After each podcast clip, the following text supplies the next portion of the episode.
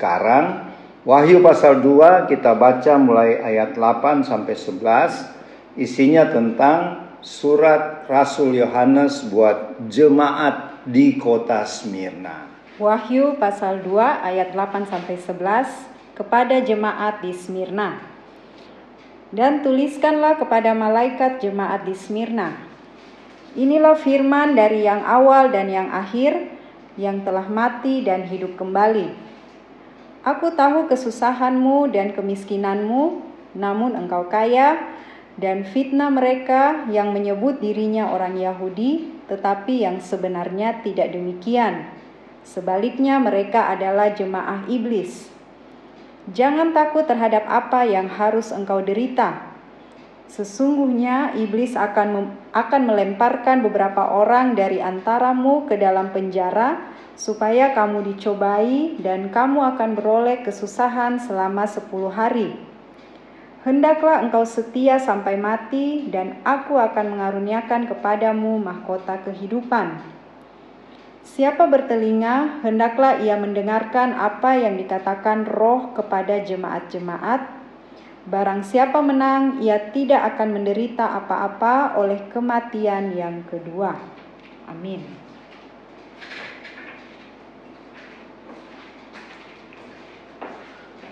Bapak Ibu, saudara-saudari, adik-adik yang dikasih Tuhan, kalau minggu lalu pada hari Minggu 20, 25 September 2022 kita membahas tentang surat Rasul Yohanes kepada jemaat di Efesus. Sekarang jemaat yang kedua yaitu pesan Tuhan Yesus buat jemaat di Smyrna melalui Rasul Yohanes dan Rasul Yohanes menulis surat dan ditujukan kepada malaikat jemaat di Smyrna. Siapa itu malaikat jemaat di Smyrna? Malaikat itu angelos ya, itu adalah utusan. Jadi yang dimaksud utusan ini bukan malaikat dari surga ya, adalah pemimpin atau gembala dari Smyrna yang datang berkunjung ke Patmos di mana Rasul Yohanes ditangkap oleh pemerintah pada waktu itu yaitu pemerintah Romawi yang sedang berkuasa di Turki ya. Jadi ketujuh jemaat itu ada sekarang di negara Turki. Dan kita lihat sekarang siapa itu jemaat Smyrna. Smyrna itu berasal dari bahasa Yunani Smurna atau bahasa Inggrisnya merh. Apa itu merh? Mur kalau bahasa Indonesia. Tentu kita ingat uh, peristiwa waktu Tuhan Yesus lahir ya. Orang-orang Majus membawa apa? Emas, kemenyan, dan mur. Nah, mur inilah yang dibawa oleh orang Majus waktu itu berasal dari kota Smyrna, yaitu di Turki sekarang ya, negara Turki. Jadi kota Smyrna ini artinya mur, ya. Mur itu adalah uh, uh, apa namanya tumbuhan yang pohonnya diambil kulitnya kemudian diperas sehingga menimbulkan bau harum ya. Itu mur. Jadi ketika orang majus datang pada kelahiran Tuhan Yesus mereka membawa juga mur. Dan mur itu sebenarnya lambang profetik. Dia akan dibalsem dengan mur. Itu dilakukan oleh siapa? Nikodemus. Nikodemus pada waktu Tuhan Yesus mati di atas kayu salib, kemudian diturunkan. Nikodemus, pemuka orang Farisi waktu itu menyumbangkan 150 kati, eh bukan 150, 50 kati mur. 50 kati itu berat ya, yang kalau dihitung secara volume 150 liter mur. Jadi banyak ya untuk jenazah Tuhan Yesus waktu itu setelah turun dari salib dibalsem pakai mur supaya awet dan wangi jenazahnya. Itu tujuannya. Jadi eh, Smyrna itu artinya mur. Kenapa? Karena di Smyrna itu di kota Smyrna banyak pohon-pohon yang menghasilkan mur ketika diolah ya. Dan kota Smyrna ini kalau kita pergi ke Turki sekarang untuk berkunjung ke tujuh jemaat yang ditulis surat oleh Rasul Rasul Yohanes, Tidak ada lagi jemaat namanya Smyrna, tetapi yang ada kota Izmir, ya. Jadi kalau Bapak Ibu, saudara-saudari warlot ke satu waktu Tuhan utus ke Turki, jangan cari namanya Smyrna, tidak ada yang ada kota Izmir, ya. Dan di Izmir inilah masih ada reruntuhannya bekas jemaat Smyrna, ya. Jadi Bapak Ibu Saudara-saudari, Jemaat Smyrna ini terkenal karena kota Smyrna juga adalah dua kota terbesar di Turki waktu itu, yaitu kota Efesus dan kota Smyrna. Mereka besar dan juga menjadi pusat perdagangan.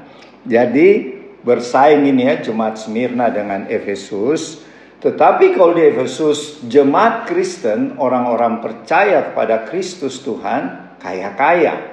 Tetapi di Smyrna, kita baca tadi, Tuhan Yesus katakan, Aku tahu kesusahanmu dan kemiskinanmu, namun engkau kaya dan fitnah. Mereka yang menyebut dirinya orang Yahudi, tetapi sebenarnya tidak demikian Sebaliknya mereka itu yang orang Yahudi itu disebut Tuhan Yesus apa? Jemaah iblis, jemaah setan. Kalau sekarang mungkin gereja setan ya. Nah ini kita harus belajar apa sebenarnya yang kita bisa petik dari pengalaman jemaat Smyrna untuk kita pakai di zaman sekarang. Khususnya buat keluarga warlot ya. Jadi gini Bapak Ibu Saudara-saudari. Jemaat di Smyrna Tuhan Yesus katakan saya tahu kesusahanmu. Jadi jemaat di Smyrna itu susah, menderita. Dan saya tahu juga kemiskinanmu. Jadi memang jemaat di Smyrna itu bukan kaya ya seperti di Efesus, miskin. Tapi kenapa mereka miskin? Nanti kita jelaskan ya. Dan mereka mengalami fitnah oleh orang-orang Yahudi yang Tuhan katakan itu jemaah iblis. Kenapa Tuhan Yesus katakan orang-orang Yahudi di Smyrna jemaah iblis begini ya. Waktu itu di daerah Turki di Asia Minor, Asia Kecil, banyak orang-orang Yahudi dan mereka kaya-kaya ya. Banyak orang Israel yang tinggal di Asia Minor, yaitu di Efesus, di Smyrna, Pergamus, Tiatira, Laodikia dan di situ banyak orang-orang Yahudi yang kaya-kaya karena mereka banyak pengusaha. Dan mereka kalau beribadah di sinagoga ya, sinagog. Tetapi kalau sekarang sinagog itu tempat ibadah orang Israel.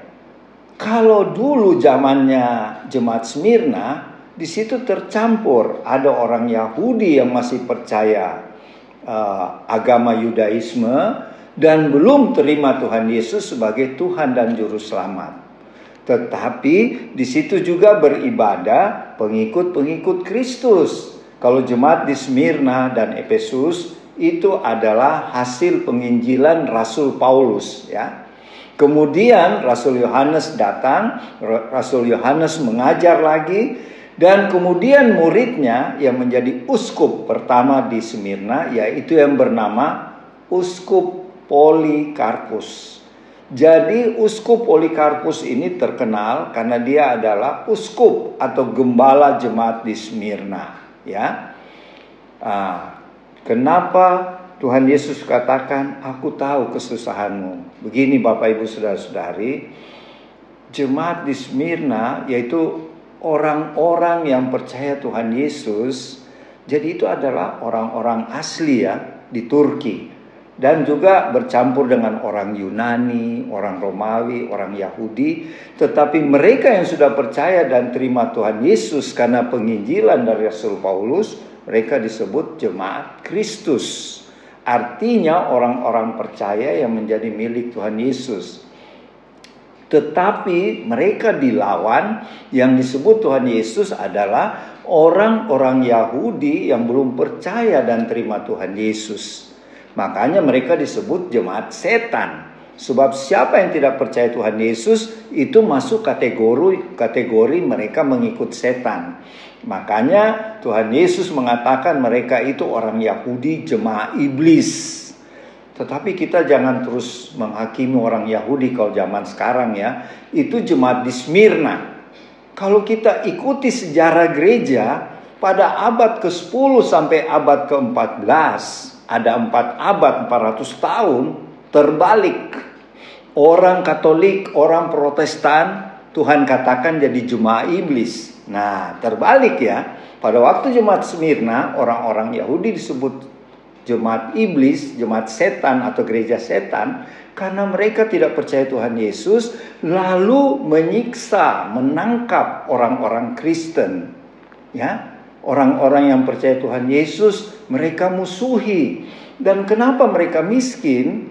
Sebab begini, kalau misalnya orang di Smyrna itu percaya Tuhan Yesus, mereka mau kerja tidak diterima. Tidak, kamu kami terima orang Yahudi yang punya perusahaan ya karena mereka kaya-kaya. Dan mereka kerjasama dengan pemerintah Romawi yang pada waktu itu menjajah Turki ya. Jadi orang Yahudi yang kaya raya ini diakui agamanya oleh orang orang Romawi. Kita ingat di Yerusalem saja zaman Tuhan Yesus agama orang Yahudi itu ada bait Allah. Jadi diakui oleh orang Romawi ya. Begitu juga di Smyrna, di Efesus dan di tujuh jemaat, agama Yahudi Makanya ada sinagoga. Diakui oleh pemerintah Roma, tetapi pengikut Kristus tidak diakui. Jadi itulah pemerintah Roma dengan orang-orang Yahudi yang kaya raya ini, yang beragama Yahudi, menindas, menganiaya orang-orang Kristen yang tinggal di Smyrna, tinggal di Efesus. Ya, itulah Tuhan bilang, aku tahu kesusahanmu. Jadi bukan Tuhan tidak tahu ya. Begitu juga dengan kita. Tuhan tahu kalau kita susah ya. Tuhan tahu apa kesusahan kita. Mungkin karena masalah keuangan, masalah keluarga, Tuhan tahu. Mungkin penyakit yang tidak sembuh-sembuh, Tuhan tahu masalah kita. Bukan Tuhan tidak tahu ya. Tapi di sini kita belajar. Tuhan katakan kepada jemaat di Smyrna, Aku tahu kesusahanmu, aku tahu kemiskinanmu. Jadi Tuhan tahu jemaatnya di Smyrna itu miskin-miskin. Kenapa miskin? Karena mereka didiskriminasi oleh orang Yahudi yang kaya-kaya waktu itu. Jadi misalnya saya ini orang Smyrna mau melamar kerja di satu perusahaan, disuruh menyangkal dulu iman.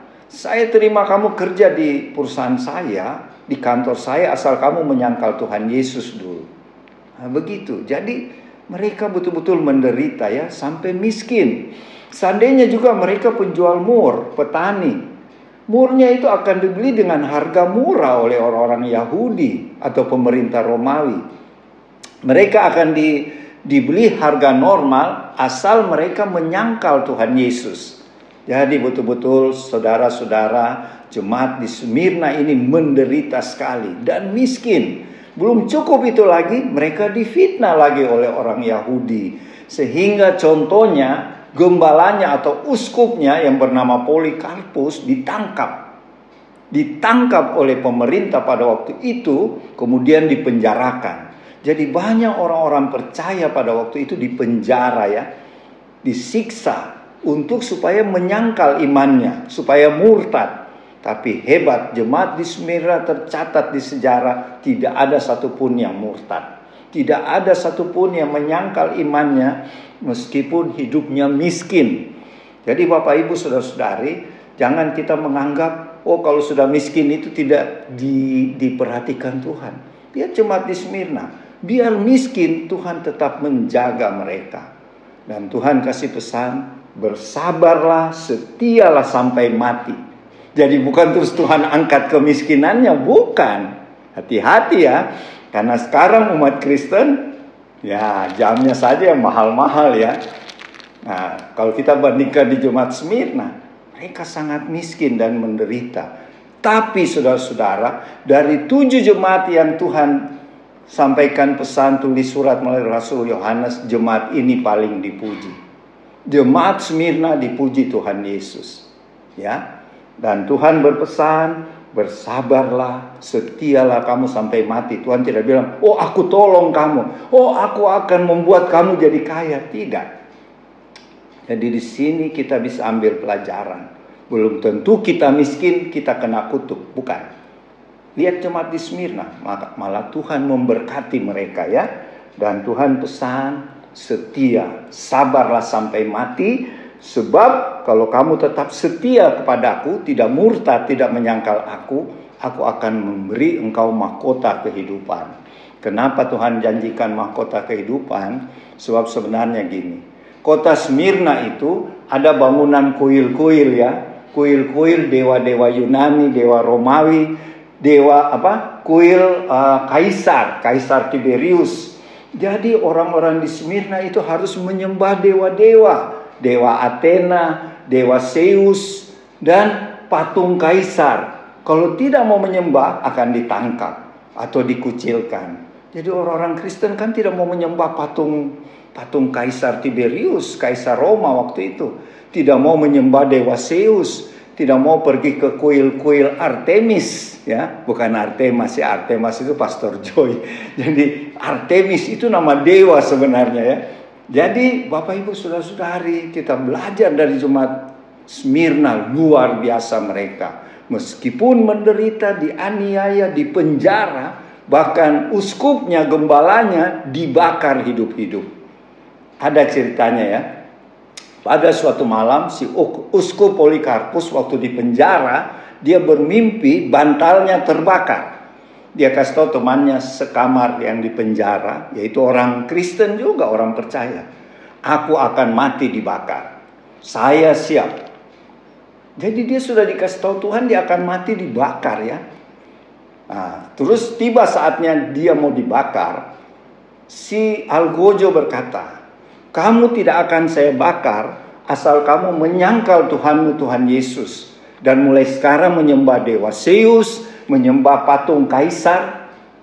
Tapi apa jawab Polikarpus? Aku sudah 86 tahun melayani Tuhanku, Tuhan Yesus Aku tidak mau menyakiti hati hatinya Tuhan Yesus. Jadi dengan kata lain, dia tidak mau menyangkal imannya. Jadi bandingkan cuma sekarang ya, mungkin karena cuma kedudukan, karena cinta, dia menyangkal Tuhan Yesus. Ini pelajaran Jemaat di Smyrna ini luar biasa ya. Dan Tuhan janjikan lagi, kalau kamu tetap setia dan sabar dan kamu menang, jadi menang di sini artinya kita menang melawan pencobaan. Kita menang melawan siksaan. Kita menang melawan masalah, penyakit, penderitaan. Itu namanya menang. Tuhan akan memberi selain mahkota kehidupan, Tuhan Yesus akan berjanji kamu tidak akan menderita pada kematian kedua. Apa itu kematian kedua? Kita manusia kan mati pertama waktu kita meninggal. Mati kedua artinya pada satu saat Tuhan akan bangkitkan lagi untuk masuk surga. Tapi mati kedua artinya masuk neraka, mati selama-lamanya. Jadi Tuhan janji kepada jemaat di Smyrna, kalau kamu tetap sabar, setia kepadaku, kepada Tuhan Yesus, tidak menyangkal aku, aku memberi kamu mahkota kehidupan, dan yang kedua, kamu tidak akan masuk neraka kamu akan masuk surga tinggal bersama aku. Ini janji Tuhan buat jemaat di Smyrna dan juga janji Tuhan buat kita. Jemaat Tuhan di akhir zaman menanti menjelang kedatangannya yang kedua kali. Jadi bagi teman-teman warlot dan keluarga, mari kita tetap setia, tetap sabar, bahkan rajin semangat melayani Tuhan, bersaksi sampai Tuhan Yesus datang.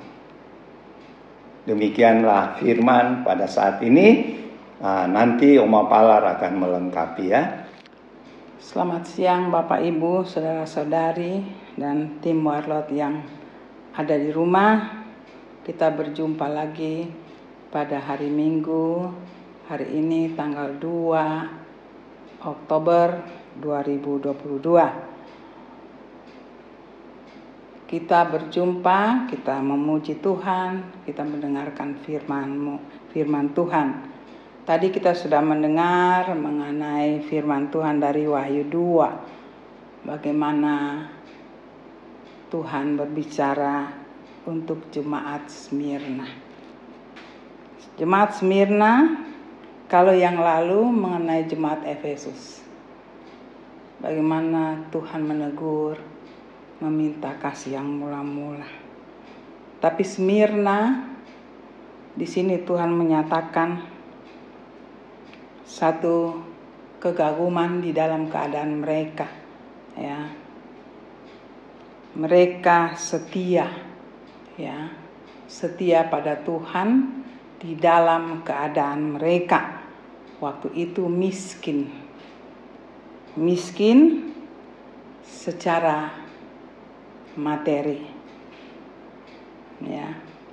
Kalau miskin jemaat Smyrna waktu itu dalam beberapa tahun saya percaya masih ada kesan bagaimana Tuhan Yesus meninggal dan bagaimana gerakan hebohnya keadaan kehidupan Tuhan yang waktu itu pekerjaan Bapa di surga sampai bagaimana di daerah bangsa Israel dan sekitarnya dengan kematian meninggal dengan meninggalnya Tuhan Yesus. Bagaimana Roh Kudus yang turun. Saya percaya waktu itu belum sampai terdengar gerakan-gerakan ini sampai kepada yang kita berba kita membaca jemaat Smyrna. Ya karya Tuhan melalui kuasa Roh Kudus Roh Kudusnya tapi kita zaman ini saya bawa jemaat Smyrna untuk zaman kita saat ini. Jadi waktu itu Tuhan tekankan saya tahu kemiskinan kamu untuk jemaat Smyrna. Tapi untuk generasi kita akhir zaman ada sedikit pertanyaan, apakah jemaat Smyrna dengan kemiskinannya itu bisa juga pada generasi kita yang begitu banyak pengikut Tuhan ya begitu banyak sebagai murid Tuhan apakah kemiskinan itu berlaku? Tapi kalau kita menyelidiki firman Tuhan kalau saya pribadi saya tidak mau menyatakan itu kemiskinan untuk umat Tuhan Ya. Karena bagaimana pekerjaan Tuhan melalui, kuasa Roh Kudusnya yang bekerja luar biasa. Ya. Tidak ada kata miskin kalau untuk saya. Tapi mungkin Bapak Ibu di rumah memandangnya dengan lain sisi. Tapi kita berbicara saat ini uh, jemaat Smyrna dengan dibawa pada hubungannya dengan apa yang Tuhan berikan sebagai jemaat atau sebagai anak-anak Tuhan, apa yang kita pegang di dalam kehidupan kita sebagai umatnya, sebagai anak-anaknya, apa yang kita harus pegang di dalam kehidupan supaya kita menang baik jasmani maupun rohani. Tapi kita membaca saat ini adalah jemaat Smyrna. Ya. Di situ ada kemiskinannya dan kesetiaannya. Yang kita ambil adalah kesetiaannya. Bisa kita ambil juga kemiskinannya, tapi kalau saya ambil untuk saya, nalar saya pada apa yang Tuhan berikan generasi kita adalah kemenangan demi kemenangan di dalam segala bidang, yaitu tubuh dan darahnya, serta kebangkitan, dan itu kita pakai dengan tuntunan, penolong, dan menghibur adalah Roh Kudus. Jadi, untuk kemiskinannya, saya pribadi saya tidak mau itu dikatakan kemiskinan. Kenapa? Saya katakan sedikit radikal. Karena kemiskinan, kalau kita praktekkan apa yang Tuhan katakan, aku kirimkan roh kudusku, roh kudusku. Aku sudah berikan tubuhku, darahku, dan kuasa kebangkitanku. Kita tidak akan miskin.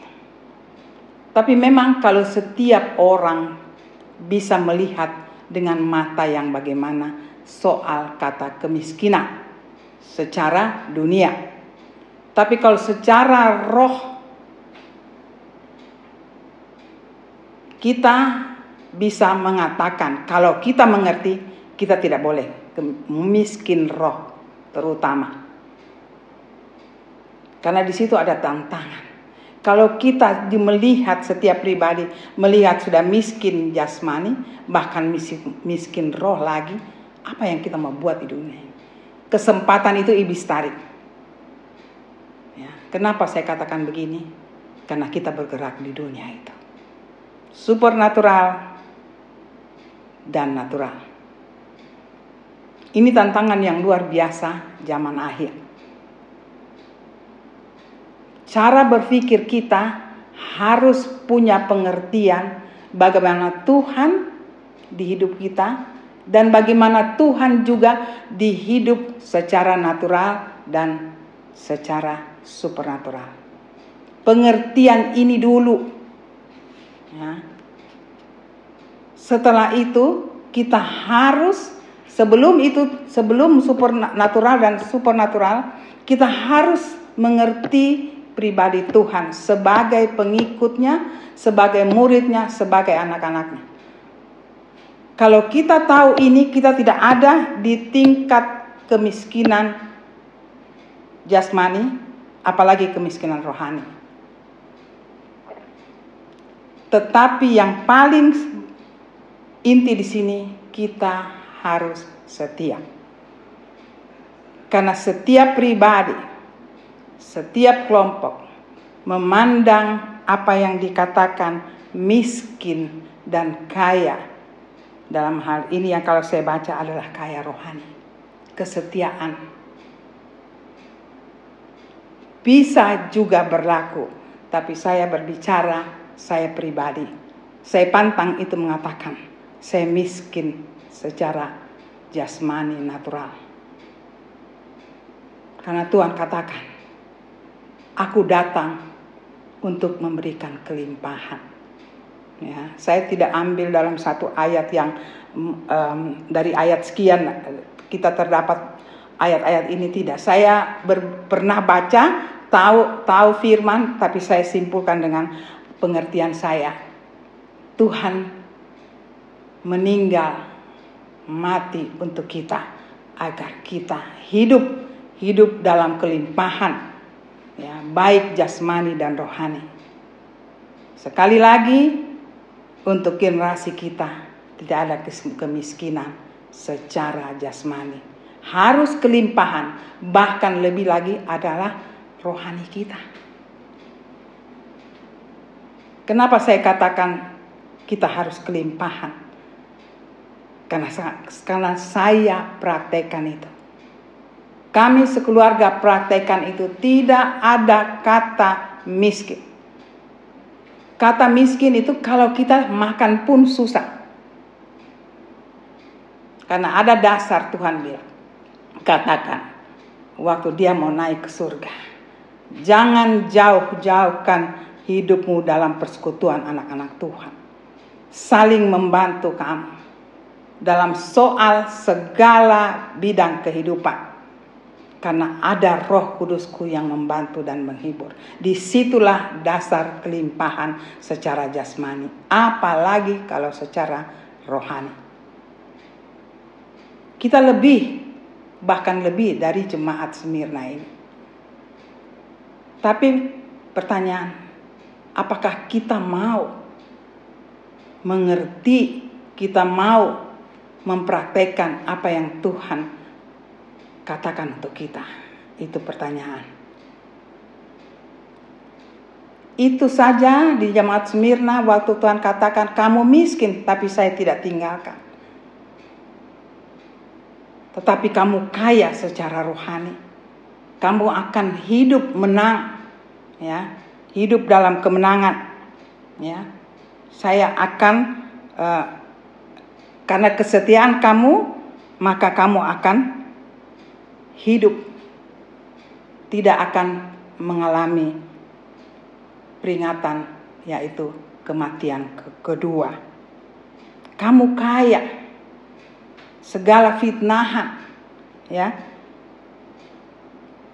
Bagaimana setan waktu itu bekerja melalui orang-orang yang dipakai untuk menyerang, untuk menghancurkan jemaat Smyrna. Saya tidak ulangi karena Opa sudah katakan tadi. Tapi bagaimana kita mempertahankan itu Tuhan sudah katakan jemaat, pada jemaat Smyrna. Aku tahu kemiskinanmu, tapi engkau kaya. Nah kita, kita tidak miskin.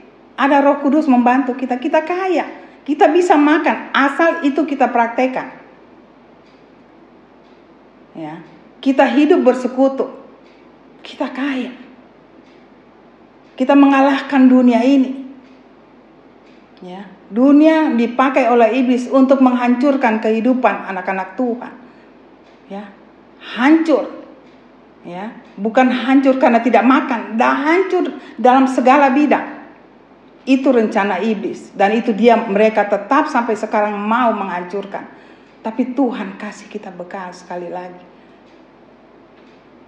kalau ini kita sudah menang ya melebihi jemaat Smyrna generasi kita saat ini dan kita lagi lebih lagi dalam soal roh ya bagaimana tidak menyenangkan hati Tuhan kita akan menerima apa yang Tuhan sudah katakan. Saya tidak ulang lagi bahwa kita akan hidup dalam kemenangan. Sekarang pertanyaan untuk kita. Jemaat, anak-anak Tuhan, pengikut Tuhan atau e, bagaimana Tuhan memanggil kita, memilih kita untuk bekerja di pekerjaannya. Ya. Kita tahu titik-titik yang Tuhan mau kita hidup dalam kemenangan itu, yaitu kita pegang tubuh Tuhan Yesus, kita pegang darah Tuhan Yesus, kita pegang kebangkitan, dan kita berjalan bersama Roh Kudus. Sampai pada titik akhirnya Tuhan mengatakan, "Kamu akan hidup bersama Aku. Aku menyertai kamu sampai akhir zaman ini." ya, hidup kamu aku akan memberikan kemenangan. Kemenangan baik secara jasmani maupun secara rohani. Ya. Jadi sekarang Bapak Ibu, saudara-saudari di rumah. Pertanyaan, setiakah kita pada Tuhan? Seperti jemaat Efesus, ini sekarang Semirna Baiklah kita jalan dengan kasih Tuhan. Kita letakkan kebenaran itu seperti jemaat Efesus ya. Kebenaran itu kita letakkan, kasih itu kita juga letakkan dalam hidup kita dan bagaimana Roh Kudus bekerja sehingga apa pun tantangan yang kita hadapi, kita difitnah, kita dihina, kita ditekan sampai apa pun, kita tetap hidup di dalam Tuhan dalam segi dalam semua kemenangan di dalam segi kehidupan baik jasmani dan rohani. Terima kasih untuk hari ini firman yang menguatkan mari kita tetap setia. Lebih lagi di dalam Tuhan kita akan menerima mahkota yang Tuhan janjikan. Mungkin di minggu depan ada mungkin pernyataan atau uh, penjelasan bagaimana Opa akan berikan kita akan menerima mahkota setelah kita tinggalkan dunia ini karena kesetiaan kita kepada Tuhan. Hanya itu saja kiranya Tuhan Yesus melalui kuasa Roh Kudusnya memberikan pengertian bagi Bapak, Ibu, saudara-saudari di rumah serta tim Warlot. Sampai kita ketemu minggu depan tanggal 9 Oktober 2022. Tuhan memberkati Maranatha.